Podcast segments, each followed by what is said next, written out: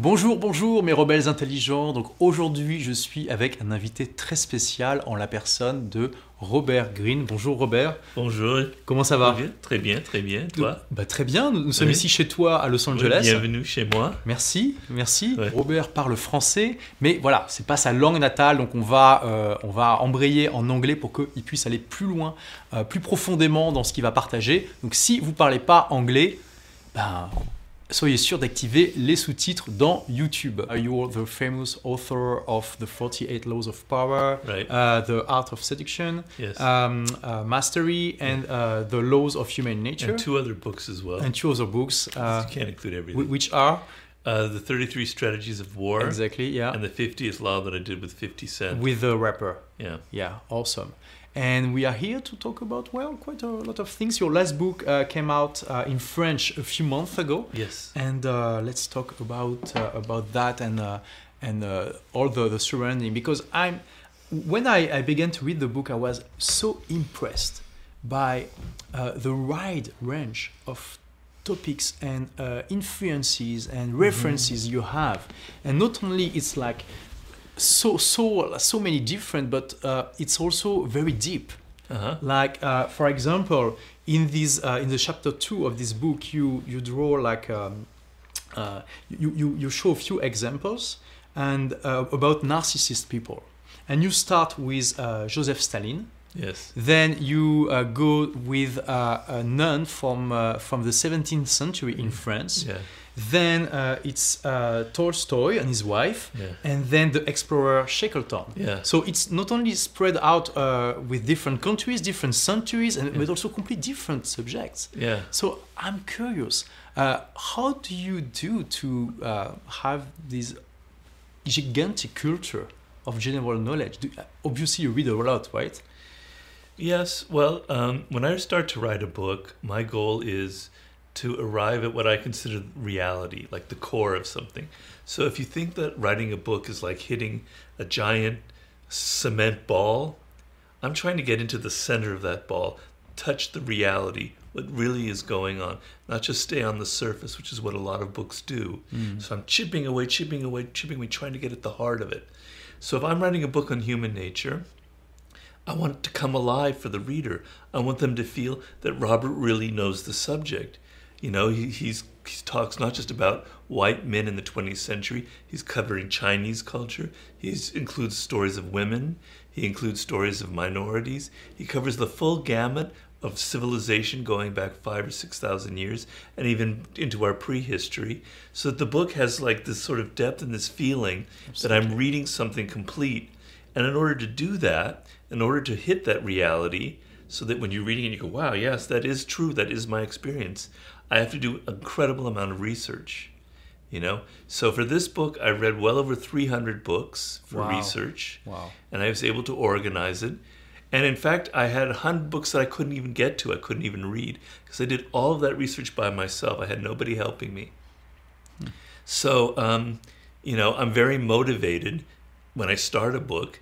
To, in fact, it's fun, you know, like I'm reading books about neuroscience, I'm reading books about anthropology, about our ancestors, you know, millions of years ago.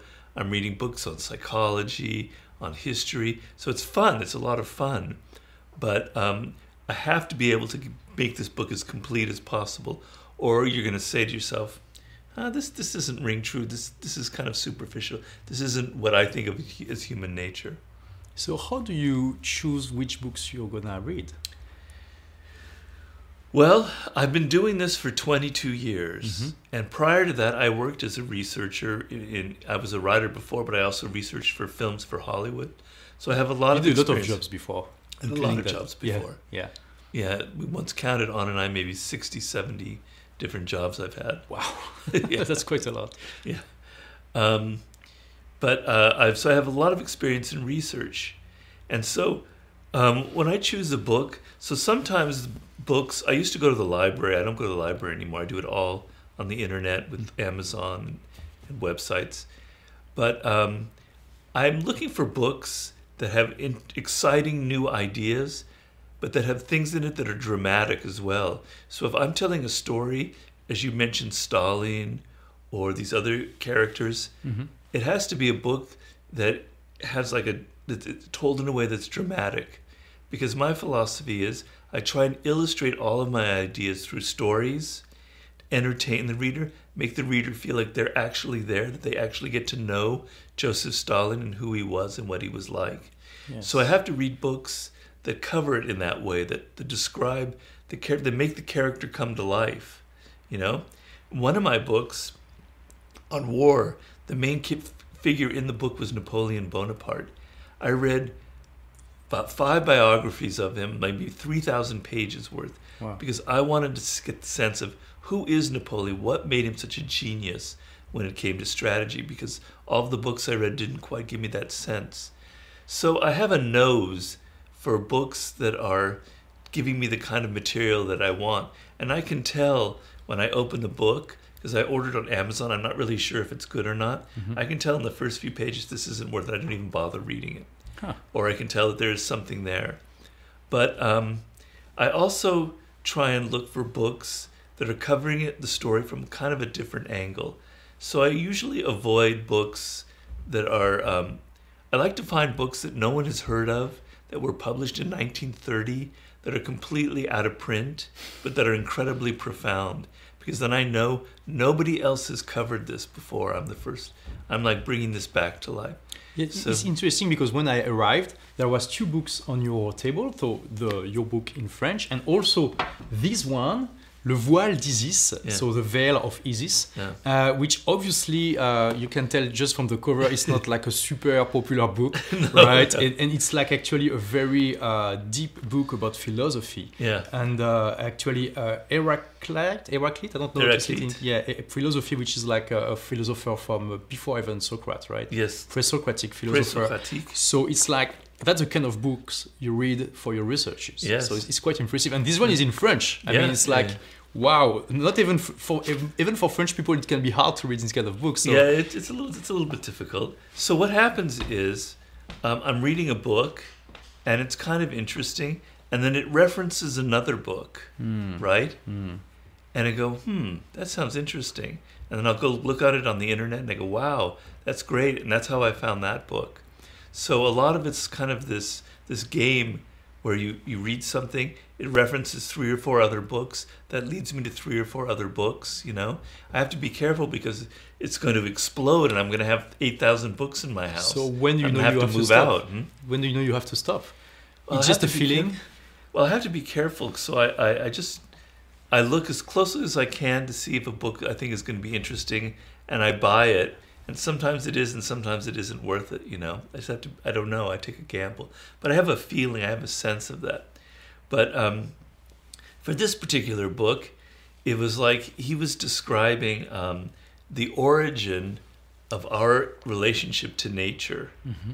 and where that comes from Hmm. and why we have two different ways of looking at nature. One is the scientific way, where it's kind of objective. We're going to use nature to exploit it and make things for ourselves, and we don't care if we destroy it. And the other is kind of poetic and romantic, like, you know, feeling one with nature and writing about it and, and creating art out of it. And he traces the origin of that to ancient Greece Hmm. and where it comes from. And I thought that's a fascinating idea. It is. And even if it's not completely relevant to my new book, I'll still read it because I find it really interesting. So I've also, you know, when you're writing a book, the writer has to be excited by the subject. Absolutely. And if you're not excited about it, it shows up in the book that Hmm. the writer kind of lost interest. So I have to play a game with myself. I have to constantly make myself excited. So sometimes I'll read books just because they're fun for me, and later on I'll figure out how to put them into my new book. Hmm. And- And obviously, you are naturally curious about a lot of things. You love to learn, and maybe you love the learning process by itself. You have to learn something new uh, regularly, right? That's right. Yeah, I- I'm absolutely the same, so I can Yeah. understand that. So it's it's really a strength if you know how to uh, channel it. And uh, so on- once you you read like a lot of books about the topic, do you take notes while you're, you're reading, or is it all in your head?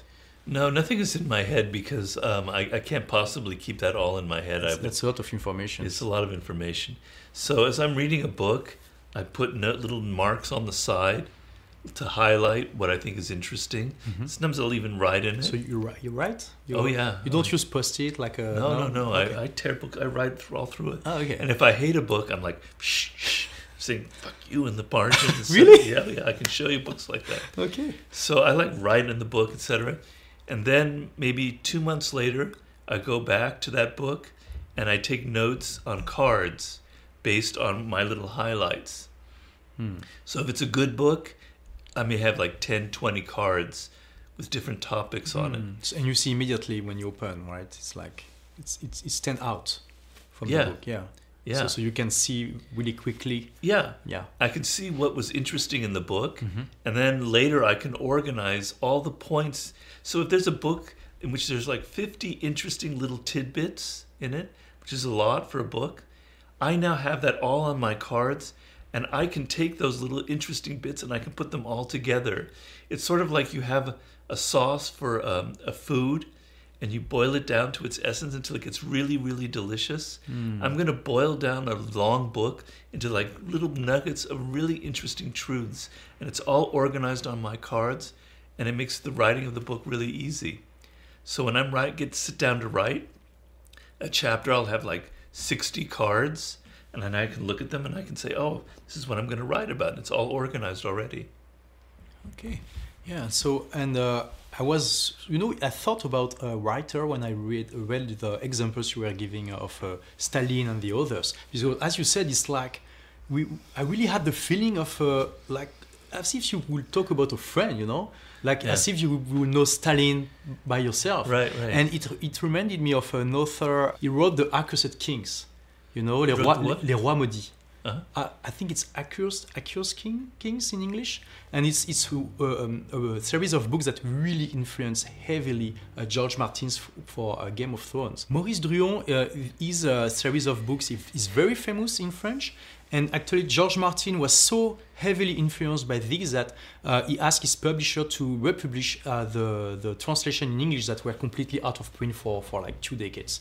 Uh, and that's how I discovered actually uh, this guy. You know, that's because George Martin talked about it, saying this guy really uh, influenced me. And when you read uh, the Accursed Kings, you realize that Game of Thrones is like a mix of the Accursed Kings and a Lord of the Ring, actually. Uh-huh. So it, it, it, it makes more like transparent the creative process of George Martin. And uh, just to say that this guy, uh, he, he really knew how to uh, make dead people alive. Well, that's that's sort of what I try to do, and I'm very interested in that.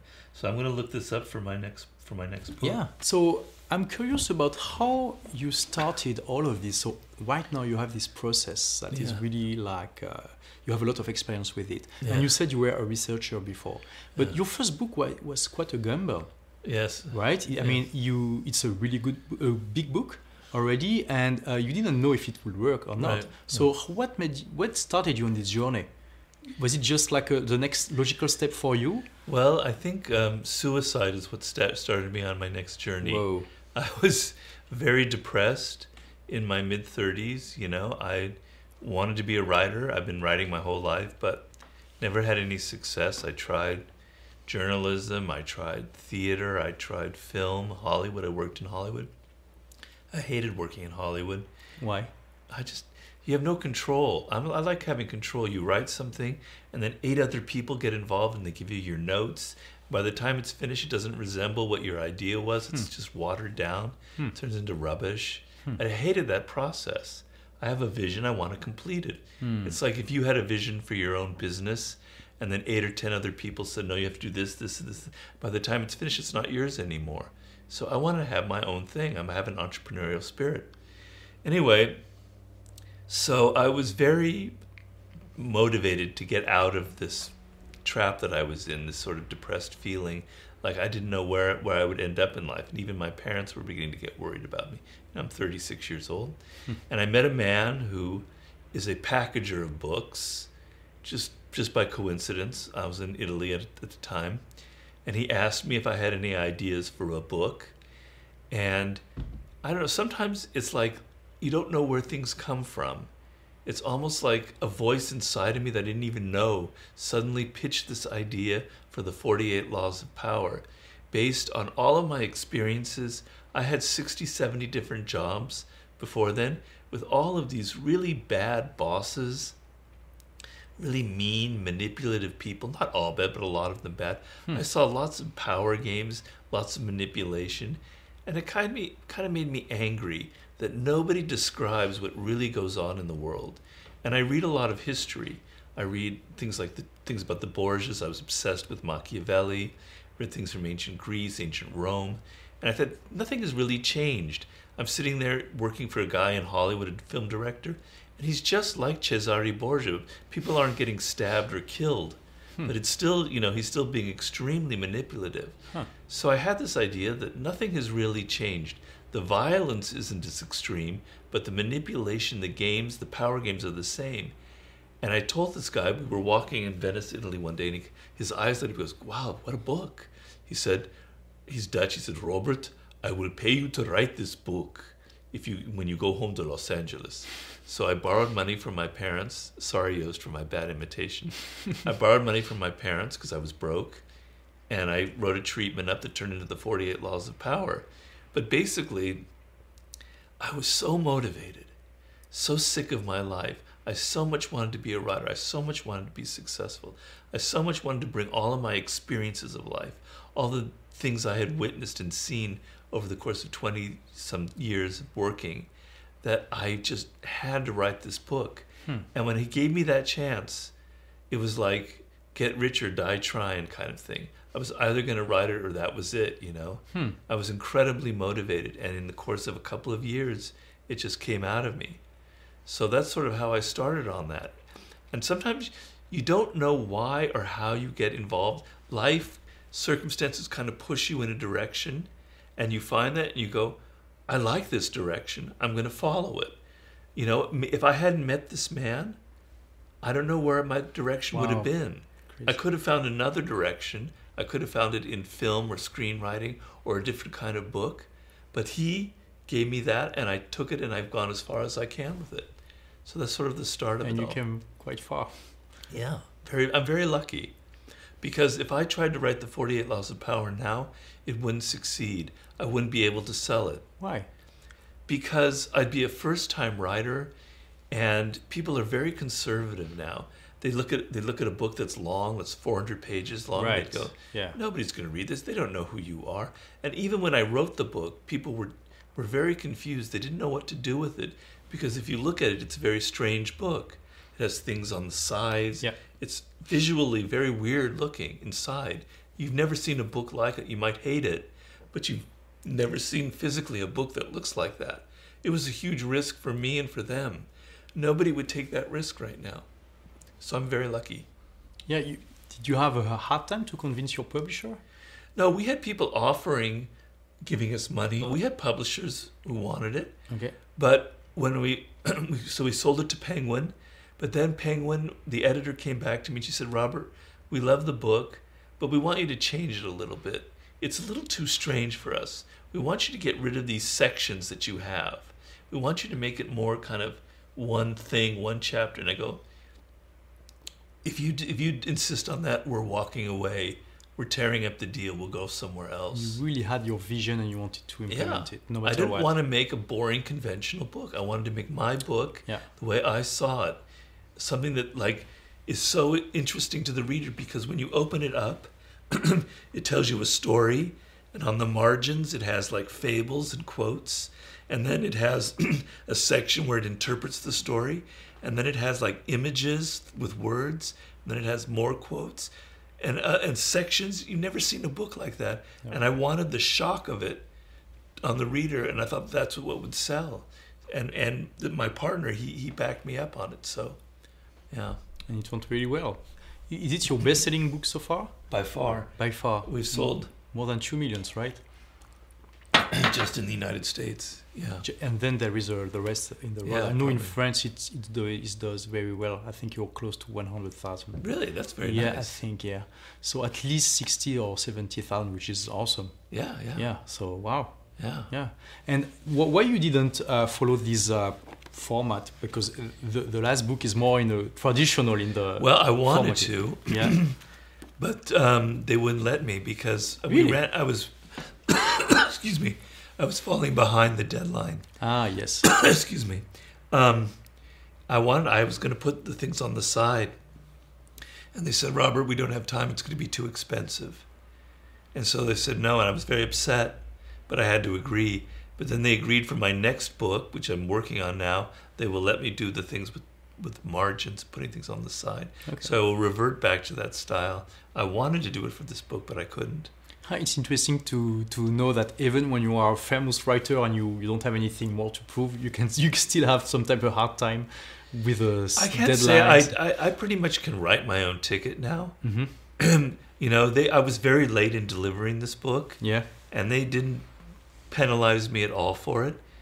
But they gave me a choice. They said, Robert, you could try and do the side things and everything. First of all, it's going to cost a lot more money, so you probably will sell less. But second of all, you won't be able to publish it this year. You'll have to wait another year. I said, I don't want to wait another year. I've been working on this for five years. I want the book long finished. Yeah. So, you know, I really I could have done it my that way if I wanted to, but I saw that the, there was a cost to be made. I'm a practical person, you know, and I wanted this book finished, and I wanted to move on to something else. So, Okay. Yeah. Yeah, we talk a bit uh, uh, off camera about your upcoming book. Yeah. interesting. Do do you plan to do a second edition maybe of, of your book with uh, the format you envision at, at the that's start? a great idea. Um, maybe someday, yeah. Yeah. I have all the material that I was going to put on the sides, so I could do it. And yeah, that's a good idea. Maybe I'll Yeah. I'll ask you to help me with that. Why, why not? Yes, absolutely. yeah, it could be cool. Yeah. I, I mean, for the second edi- edition of my book, I did quite a few changes, so Really? it's always a good uh, opportunity. You Yeah. know? We, we, we, we tend to see a book as something like is uh, like in marble, Right, you know, but right. you can change. Yeah, yeah. Yeah. That's a good idea. Uh, something really strikes me when I read your books is, uh, you know, a lot of authors uh, are kind of trapped into a certain political correctness, you know, and you have been described by some as a modern Machiavelli, yeah. right? Right. And uh, it seems you you are able to go far beyond what most author would not dare to do, right? Right. Uh, and I mean, it's it's scary for most people to uh, to to go above the political correctness because you have the risk of uh, uh, being criticized a lot, maybe even to have a bad buzz, uh, and it's a fear of being ostracized from the from the from the tribe. Right. So how do you do to overcome this fear? Do you have it? Uh, was it like No, I don't have that fear. Um, you know, I, I did. I there were some friends of mine who were like no longer my friends who were very upset about the Forty Eight Laws of Power and the Hmm. Art of Seduction. They said, Robert, I didn't think you were like that. That you know, we thought you were this nice person, and here you're writing these evil, amoral books, which I don't consider evil or amoral. Basically, um, you know, when there is so much political correctness in the world, it's actually a great opportunity to do the opposite, you know, because I feel people are secretly oppressed by all this correctness, hmm. by all these conventions, by all these people saying you have to say this, you can't say that, you have to can't offend these people, you can't do that. And we're all secretly oppressed by it. We want to be free with it. We want to think freely. We want to have people who tell us the truth and don't have to disguise everything. And so I always thought when I wrote the 48 Laws of Power, all those self help books out there, there's millions of them. People write them all the time, and they have no connection to reality to me. I think the world of work can be very harsh, very competitive. People are, are very selfish. They're thinking of their own agendas.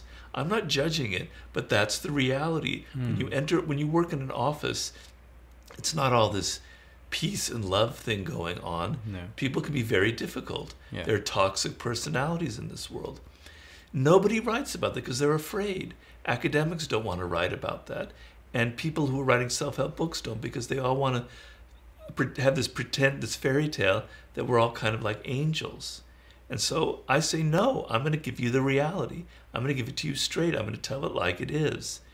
And some people hate it and some people have demonized me. But I think it really, really resonated with a lot of people who said, at last, this is, you know, I remember when I first wrote the 48 Laws of Power, I was doing a book tour and I was in Washington, D.C. It's the first book I've ever written, you know, so it's very new and exciting to me. I'm in Washington, D.C., and I'm in one of the build, government buildings there.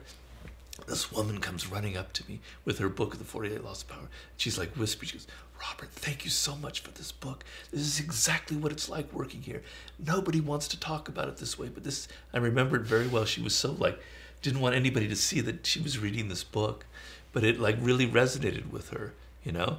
And so um, you know people like to treat the reader as if they're a child. Mm-hmm. they talk down to the reader as if oh you're not going to understand this concept. You're too stupid to understand philosophy or psychology. I'm going to make it very simple for you. And i don't like to talk down to the reader. I like to assume that the reader is an adult. They can understand if i write a chapter called crush your enemy totally that there's a bit of irony involved that i'm not talking literally about going out there and killing people. I'm talking about something that happens in business and i'm kind of revealing to you a strategy that people use in the world. I assume that people are adults and they can handle that you know? So yeah um, i do get people who get very angry about the books but i've noticed you know my books particularly the first one are very popular among african americans right? Yeah. Because um, they uh, they have been on the other side of power. They see the they've seen the ugly side, hmm. the violent, the manipulative side of power. And when they hmm. read this book, it rings very true to them, hmm. and it's actually very interesting and helpful. But people who are kind of have some guilt about power, I often find that people who were so most angry about the 48 laws are actually in, in truth very manipulative people. They actually do practice a lot of the laws, but they don't like to have it publicized. it. Yeah. Yeah. Wow. Yeah. So it was like really. I can feel when you talk about this, like you you are angry about it. You know. Yeah. I mean, yeah, you were like a bit revolted, and it was like a mission for you to say, "Fuck you." It is exactly. That's not how it works in Yeah. real life. Yeah, eh, particularly particularly in Hollywood, where everyone wants to pretend that they're so progressive, so woke, hmm. you know, always for the liberal causes. And look what we see now. Like this this is the Harvey Weinsteins of the world. He was always for the most liberal causes, supported all the Democrats, and I'm a Democrat, so I'm nothing against that. But you know, but look at what he was doing behind the scenes. Mm-hmm. You know, I saw that a lot in the world of Hollywood. People who were so progressive with the facade, but when the door was closed, they would yell at their assistants. They would play all sorts of nasty games, and it made me the hypocrisy of it made me angry. Yeah, and you wanted to, I mean, at least rectify in your own way. Do do what you can to for that. So it gave you a lot of energy and also the courage to make the sacrifices. For example, of some of your friends who said, Yeah, Uh, well, not very many. A lot of them liked the book, but some friends are no longer my friends. Yeah. Yeah, and I, I really love what you say that it's a way of uh, actually standing out from the crowd, and that it's Yeah. it connects with something that a lot of people want. Uh, Well, I've written in, in several of my books that if you're a writer or a creator or you're creating a business, don't be afraid of anger. Anger is an incredibly important emotion. It's what will unite a lot. It's what creates a cause. So if you have some, you know, use the anger that you feel and put it into your work and use it as a way of attracting the public because people are secretly oppressed by all the smiles and politeness and things that they have to go through day by day by day that they actually are very excited to read something that that talks about it life in a different from a different corner Hmm. from a different angle Hmm. the other the only other thing i say is i've always been fascinated in history by co- by the court the aristocratic court like louis the 14th Mhm. the world of the court and how everybody in the court is so political Yeah. and so careful with what they say Hmm. and I thought, wow, that is like the perfect metaphor for how the world is today. You know, everybody, the moment you have like a power figure, you have even a, a business or a politician, a little court forms around that person. It's exactly the same dynamic. Mm. You know, around Macron right now, there's a little bit of a court that's formed itself, and everybody's very careful with what they say. They're all bowing and scraping and, you know, being That's, political. an, that's a, such a good analogy. Yeah. And I mean, in the in the laws of uh, human nature, you also mention uh, Louis XV, who was very good at uh, trapping people, uh, like uh, arriving suddenly and uh, to, Yeah. to see their body language in Yeah. the first two seconds to see if they really liked him or not. Right. Uh, so there was al- always in this kind of situation, you have people who wants to see through the mask Right. and and uh, see the truth for what it is. right. So yeah. Yeah, I'm very interested in nonverbal communication um, I talk in all my books, particularly in the Art of Seduction as well, that we humans speak a second language, and the second language is nonverbal, and it's in our tone of voice, it's in our eyes, it's in, in how we carry ourselves, our posture, and that um, a lot of power is revealed through this body language, insecurities or confidence, etc. You can literally read people through Yeah. their body language. So I've been writing about that for in all of my books. Yeah, you describe it as a window to the soul, yeah. like something that really can pierce the mask to see what is behind, and it's fascinating. yeah. Yeah. Well, you know, that's another politically incorrect idea, which is that people are wearing masks. They're pretending to be something that they're not. So I talk in this book about looking at the opposite. So when someone is extremely saintly and progressive and woke, they're often hiding the opposite quality. They use that as a way to disguise what's really going on underneath them. They tend to project the opposite quality from what they're really experiencing inside them. Hmm. So yeah, So I, I like to say that one of the best way to learn is actually to teach. Because you, when you teach something, you have to have a real clarity about what you know, and you have, you can have a lot of different ways of knowing something. You can know in a confusing way, and you can know in a very clear way. And uh, I, I, th- I think writing is a way also of clarifying your own knowledge because you have to in order to share it with the people. So I, I'm curious. Do you agree with that? but very much so. Yeah. Uh, I'm curious about what is.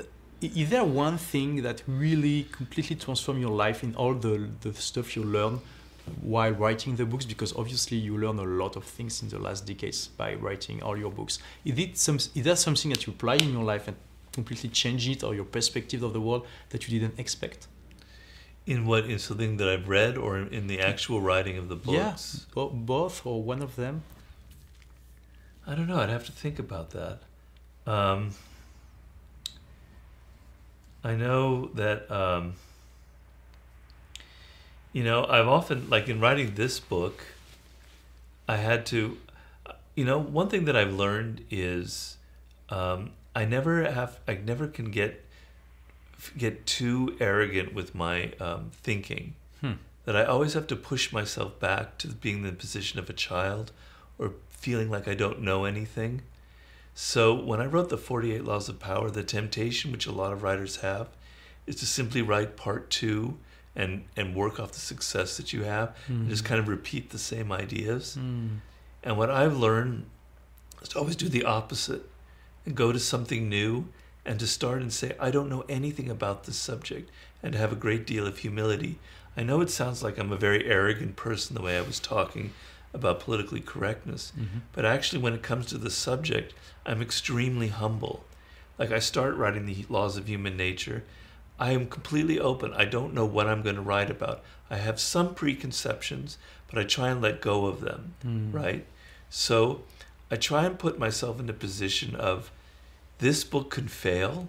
It will probably fail. People are going to hate my next book. I don't know the subject at all. I have a lot of work ahead of me. I have to start from zero. I have to start with the impression that this is my first book and I have to put all of my effort into it and make it something really great Mm. and it it makes it so that I never really kind of relax. It probably led to my having a stroke. You know, I work too hard, but I've learned that if I don't feel like I'm ignorant and that I don't know what I'm talking about, then I'm not excited enough. So the moment I feel like, oh, I know what I'm what this book is about, I, I I've got all my ideas, I kill my own curiosity, right? Mm. And so I don't, I start reading books with preconceptions. I read books that I think are going to confirm what I already know. And I like books that challenge me, that tell me something I've never thought of before. So I've learned to kind of really put myself back in square one each time I start a project. And that's a good thing. It's a healthy thing. I enjoy it. I like that refreshing feeling like I'm six years old. I'm just about to learn about math or, geo- or geology Mm. and I'm ex- I, the world could be anything. I've got to discover what's out there. Hmm. So that's that's one thing I've learned through the process. Yeah, that's so interesting. That uh, you're right. If you have preconceptions about something, it kills your curiosity in a way, or you you will only look for facts that support your your point of view, Yeah, which in the end will be distorted. yeah. Yeah. So so, so that, that's something you learned by writing you didn't have naturally before. No, um, you know, it probably was in my character a bit because, um, you know, as I said, I like to to um, get at the reality of something. I don't like books that kind of, I, when I read them, I go, "That's not really my experience. There's something. They're missing something, right?" So I'm probably motivated to to go very deeply into the subject, but there was an incredible temptation to just start kind of repackaging the same books. And people criticized me and said, you know, Robert, you could have made so much more money if you just wrote the 48 Laws of Power Part 2, if you just kind of repackaged it over and over and over again. And I go, I, don't, that's not how I want to do it. I have to be excited by what I write. And yeah, over the course of 22 years of doing this, I've learned how to constantly keep myself excited by each new project.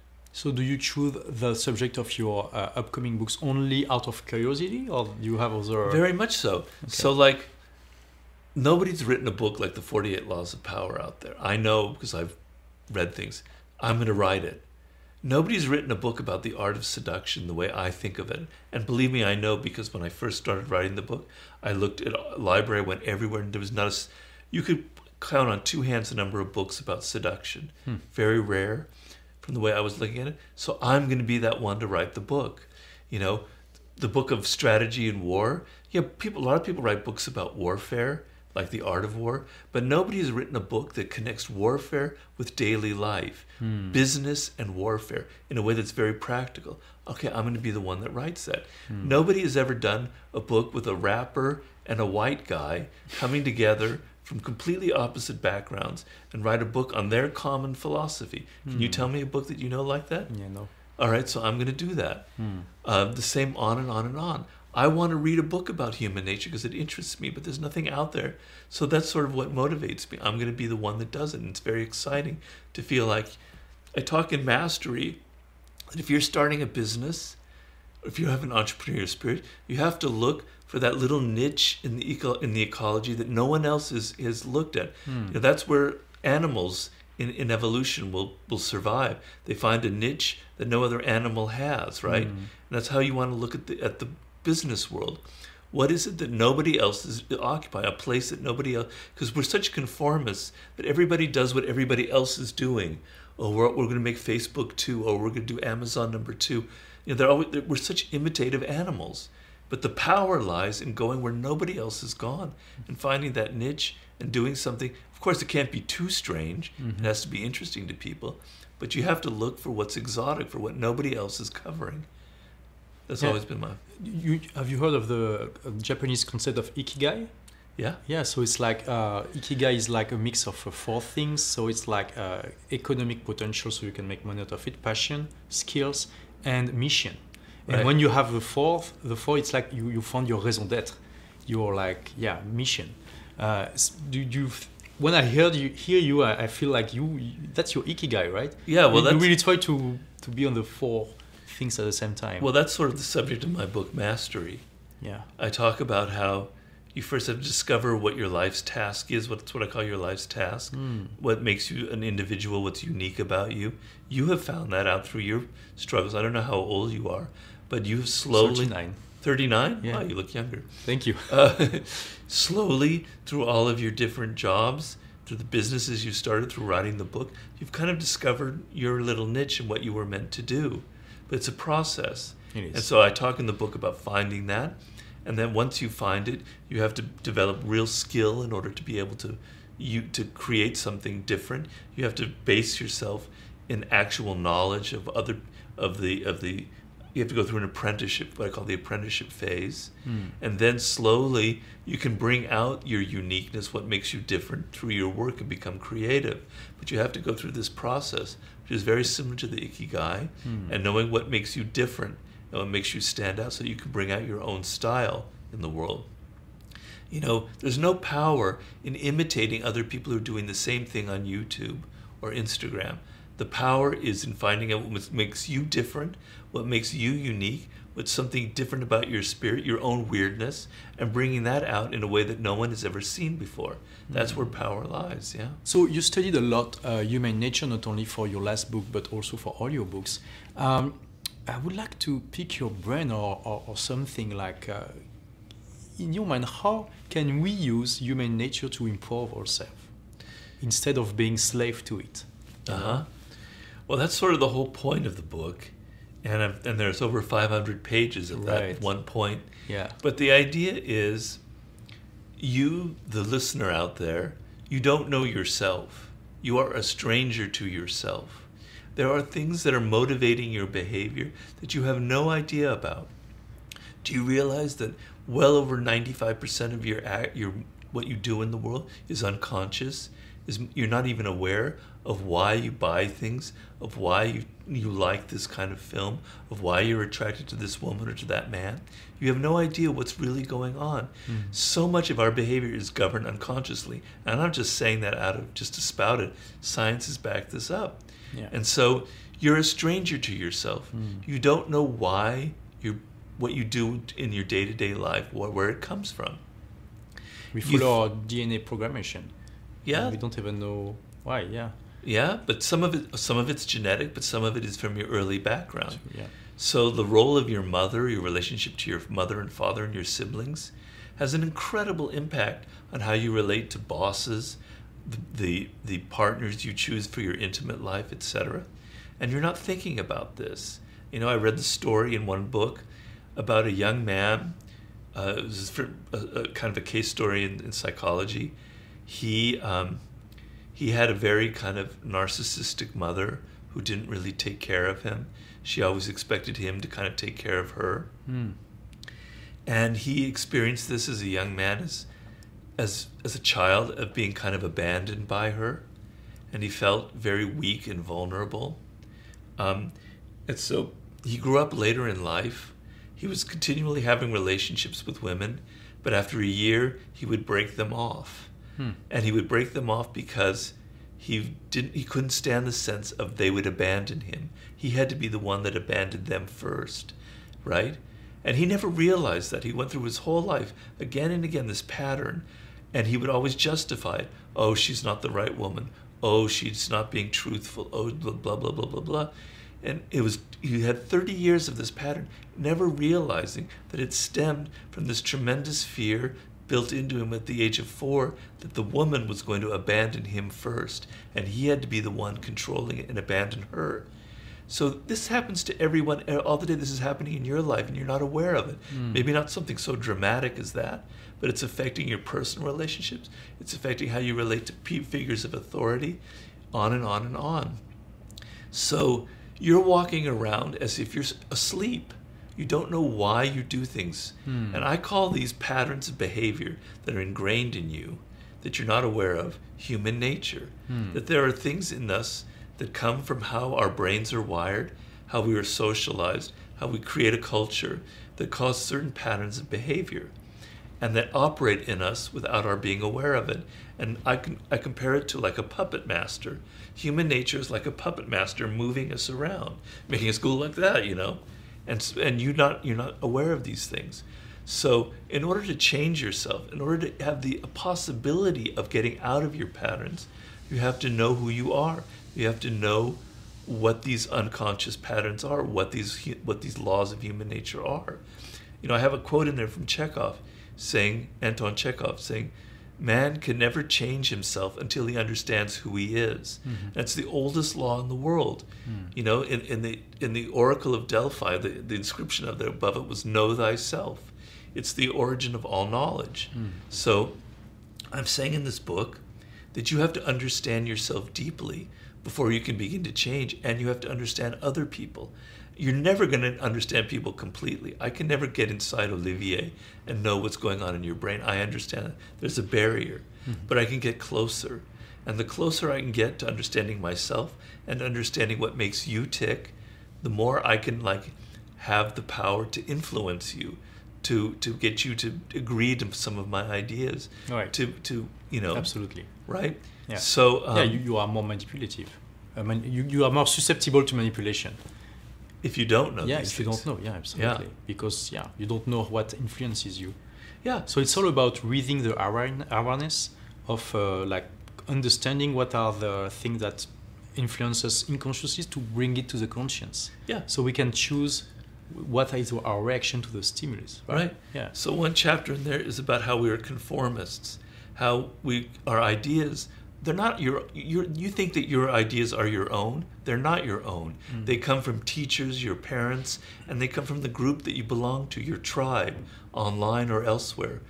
You're so deeply influenced by the opinions of other people. You have a tremendous incentive to conform to other people. It's the animal part of us. It's the wolf in the pack kind of thing. Yeah. Or it's a primate thing, Mm. social animals. So I want you to wake up to the fact that your ideas probably come from listening to other people. And I want to teach you to start to begin to think for yourself and to have some detachment and to realize that maybe there's another way of looking at the world, you know? So do you believe in free will? Well, I, I I'm, I'm, you know, a lot of people discuss this. Uh, physicists, scientists, psychologists. It's a debate that people have. It's a very open debate. Yeah. My idea is that there is a margin of free will that we humans have. Hmm. It's a small margin, Hmm. right? Because there's so much we can't control. I can't control who my parents were. I can't control how my brain is wired. I can't control the sex that I'm born into. I can't control the country I'm born into, who my teachers are. They've had incredible impact on me. They've formed who I am. I can't change that, but there's a small margin. And if I'm able to understand who I am and I'm able to bring some willpower into that, that little margin is the difference between success and failure. That is the difference between someone who's completely unconscious of themselves and has a degree of awareness. Hmm. So I'm aware of my own patterns. I'm talking about myself. I'm aware of how my unconscious drives me. And with that, I can change it a little bit. But hmm. that little bit is enough, is enough to give you some degree of freedom. Right? You can steer the boat. Yeah. Yeah, yeah. And so, uh, do you think we can increase also our little degree of uh, of uh, uh, free will by mm, uh, bringing the unconscious into the conscious? Very much so. Yeah. I have a story in this in the book. I mentioned Chekhov. He's one of my favorite writers and figures, Anton Chekhov. Yeah. He is a great example because he had a terrible, terrible childhood. His father beat him almost every single day Wow. without any reason. He never explained, he never did anything wrong. He just beat him. Wow. And he said, and he did to all the other children, all to his five other brothers and sisters. And he said, My father beat me, and it's just the way it is that it's going to make you a better person on and on. His father was an alcoholic. He grew up in this miserable town, very poor. He had every reason to turn into a completely fucked up person. Hmm. And in fact, his brothers and his sister were, you know, they tended to be alcoholics. They were all going to destroy themselves. The family was a mess. Hmm. And one point, the family completely abandons him, leaves him alone at the age of 16 in this town, and they all move off to Moscow. I explain in the book why this is.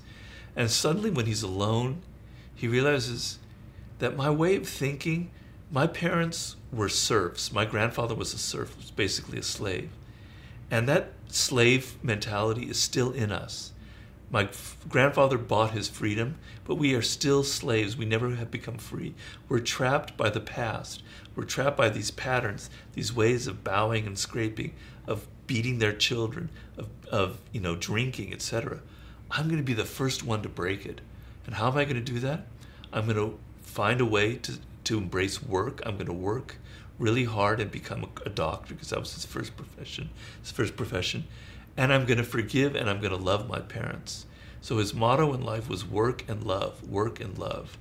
Devote your energy to your work and forgive other people and love them and don't carry around the bitterness. Hmm. And suddenly, that little margin I talked about was more like this. He was a free man. He could choose, instead of becoming a self destructive alcoholic, understanding where his family came from, he could now become a student, become a doctor, and become a great writer. And then he went on and moved to Moscow, and he completely helped his family and turned his whole family around because he wasn't just Wow. thinking about himself. One brother ended up killing himself through alcohol, but he got all the other children to study and work hard, and he even changed his father to a degree. So, yeah, but it takes effort. It takes an unusual person like that to do it. So, there's degrees. Most of us have a little bit of margin. A truly great individual who's completely conscious can make that margin a little bit wider. Yeah. Yeah, and it's interesting because it's um, almost it's the same process as what Descartes did uh, in his book um, uh, Règles de la méthode. He said uh, that he started at when he was young. He was like, okay, so I was taught all the things, and now my mission is to find out by myself if it's true, if it's true or not. Right. And that's how I will become like Right. what I am.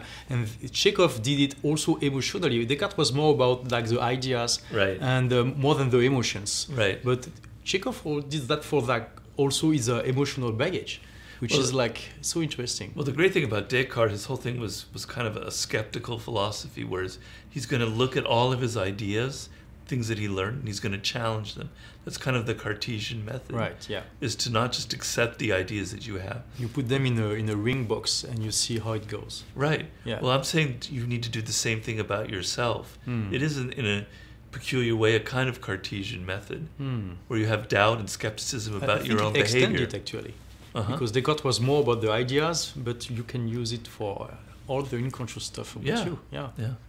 Awesome. So, as I told you, I'm an entrepreneur, and I have been since uh, um, I was very young. And a lot of people who uh, watch my channel are also entrepreneurs. Uh, do you have? Do, could you say like anything about how we can use the law of human natures to have better businesses, maybe to communicate better uh, to our prospect or customers, or for marketing? Well, I have a lot of chapters in the book that would be very good for um, for entrepreneurs. One of the most important chapters is about the spirit of the times, the zeitgeist that we live in, Mm-hmm. and that how you have to understand that nothing is ever stays the same. Things are constantly changing in a process of of evolution. So, and you tend to be rooted in the past. Your ideas tend to be like once, always one or two steps behind what's reality is, how things are changing. So you you know you're 39 right now, Yeah. and now there are people coming up who are 19, 20 who don't think the same way you think, who don't have the same values, the same tastes. Yeah. And if you remain locked in your 39 year old world, you won't be able to appeal to them. So you have to have the kind of mind and spirit that is a student of of generations of, of how things change. And hmm. you have to be the kind of person that can anticipate the next move. I always talk about how it, one of the quintessential moments of this was Steve Jobs when he was sort of looking at the future of computers in like the year 2000 and he saw that what things had to be was to, to miniaturize to have something that you could hold in your hand right? So he had a vision of you know this is where young people are going right? They don't want all these bulky things. They don't want to carry all this stuff you know and he, he it wasn't just research. It was also kind of an intuition and so he created the ipod which has completely revolutionized our world and led to the iphone and everything Right. so you have to have a nose for what's next, right? And that's not easy. And I describe in great detail how you can get out of the block of your own generation. Awesome. I call it generational myopia. I don't know if you have that word in French, myopia. Yeah, myopie de génération. Okay. Ouais, yeah. So your generation tends to create a kind of a tunnel vision. You think that everything that you grew up with is great. You know, I'm kind of on the cusp of Generation X and baby boomers, but ba- boomers are the worst about that. They think that everything that they grew up with in the 60s and 70s is right, is reality, mm-hmm, right? Mm-hmm. And so it creates a kind of a tunnel vision. You need to widen that. You need to be able to, you have to be a student what's going on in the world and never, never um, assume that things are staying the same. You know, I worked on the board of directors for a publicly traded company, American Apparel. Mhm. And the Where reason Ryan Holiday worked too. Hmm? where Ryan Holiday worked. Yeah. And the problem that we had there was that the the man who founded the company, a great entrepreneur, Dov Charney, brilliant man, but he was so locked into the success he had in the early 2000s, which was all about creating sexy clothes from the 80s. They didn't realize that by the year 2010, 2011, a new generation was coming up that wasn't so inter- interested in those kind of sexy latex short shorts that were so popular you know, earlier on, and he lost the the touch with his audience. Mm. I talk about that with a lot of rappers, and I go into deeply in the book that I did with Fifty Cent, and how you have to com- always be in touch with your audience. Mm. So that's one of the main lessons in there, chapter seventeen.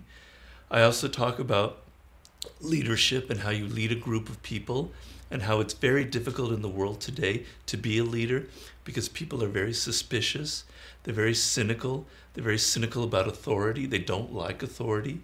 It's not like my parents 50, 60 years ago that were much more respectful.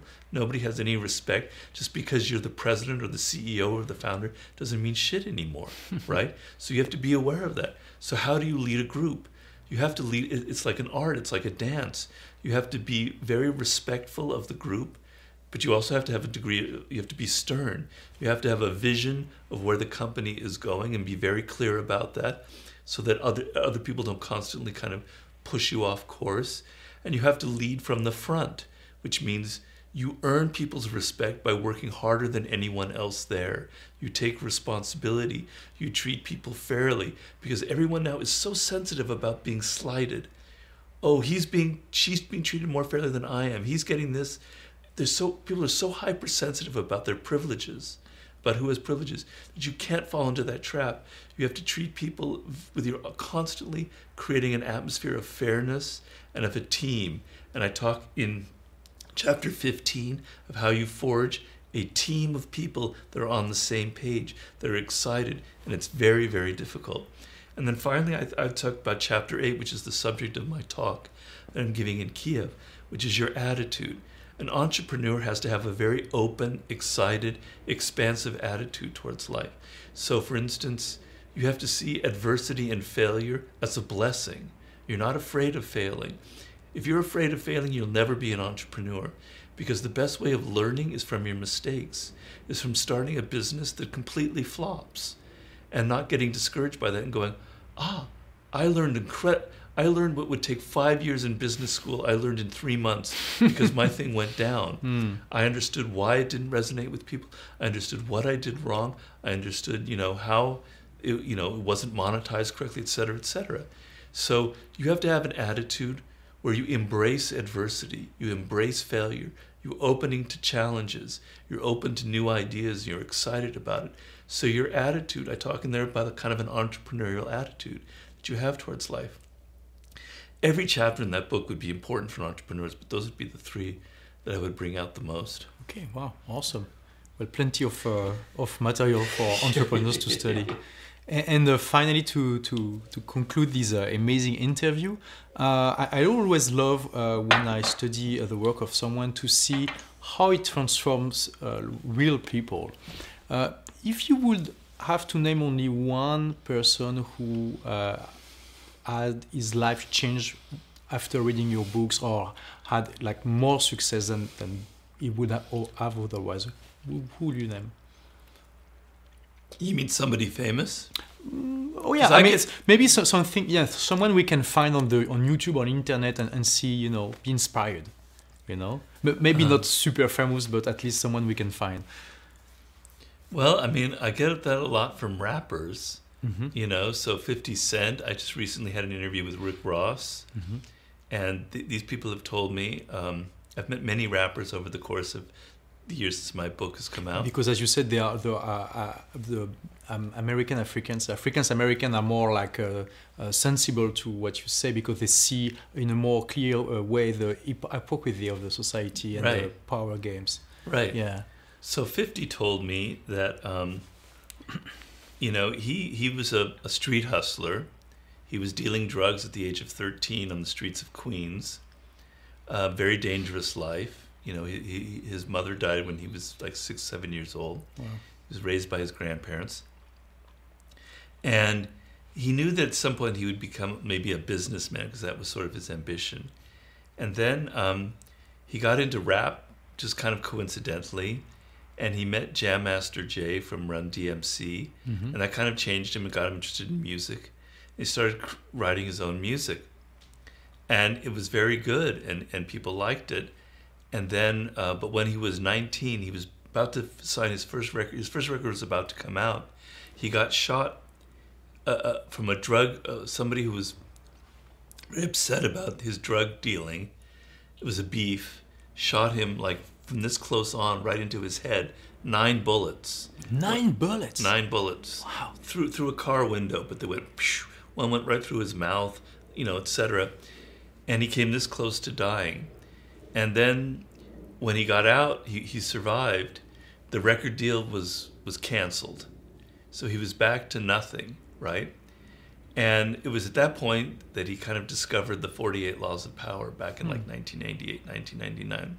And he understood that the record industry was an incredibly Machiavellian environment. Their whole business was to get was to exploit basically uh, rappers to get them to sign a deal, and because they were not sophisticated business wise, to sign off all of their rights to future to the merchandise to all sorts of things, and to basically you know it's kind of almost like a slave system, and um, he had never gone to business or anything and he found the book extremely helpful. It opened his eyes to all of the people he had already met in the record business. He was really angry that they canceled his record deal over this because they thought it was too controversial.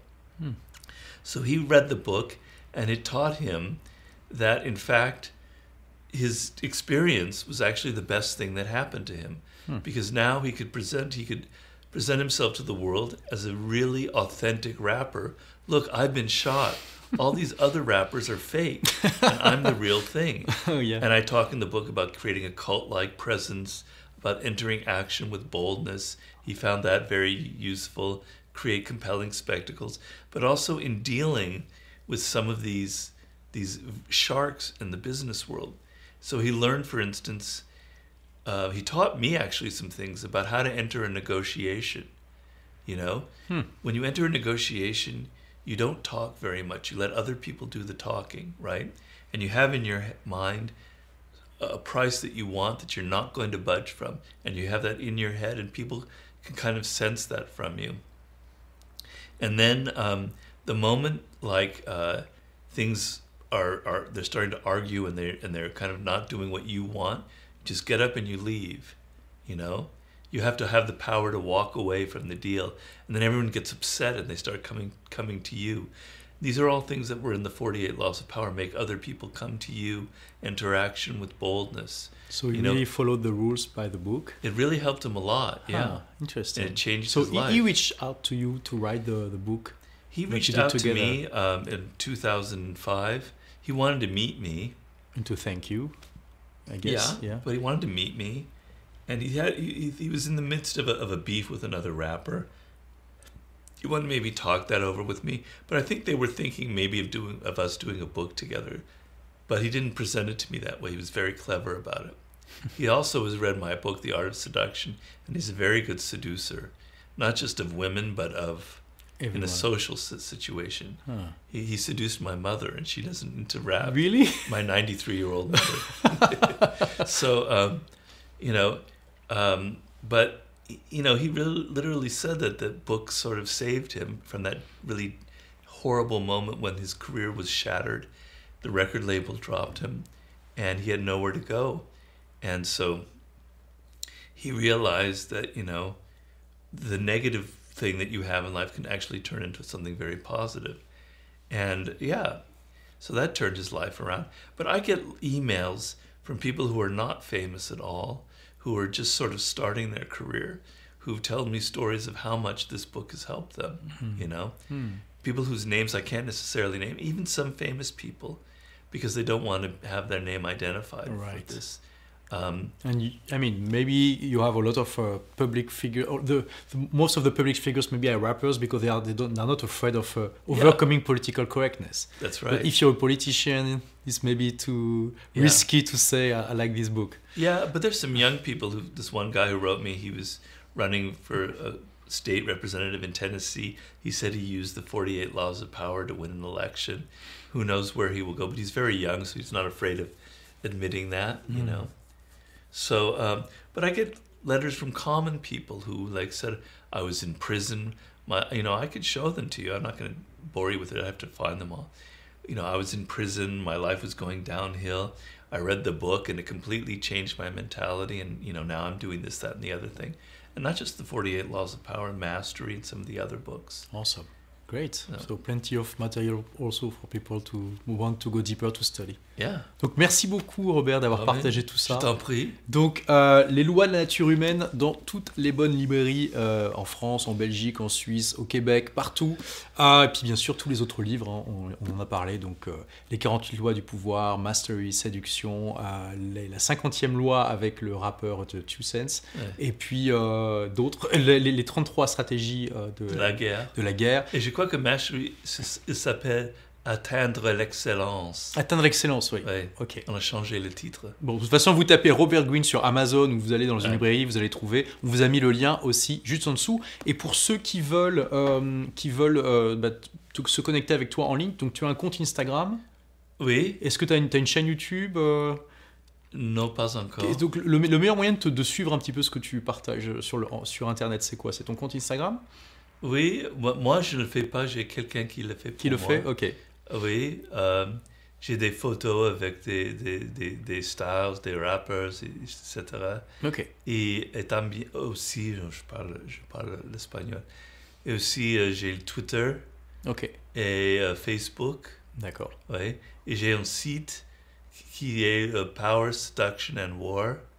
Bon. Pouvoir, séduction Et guerre. guerre, Power, Seduction and War.com.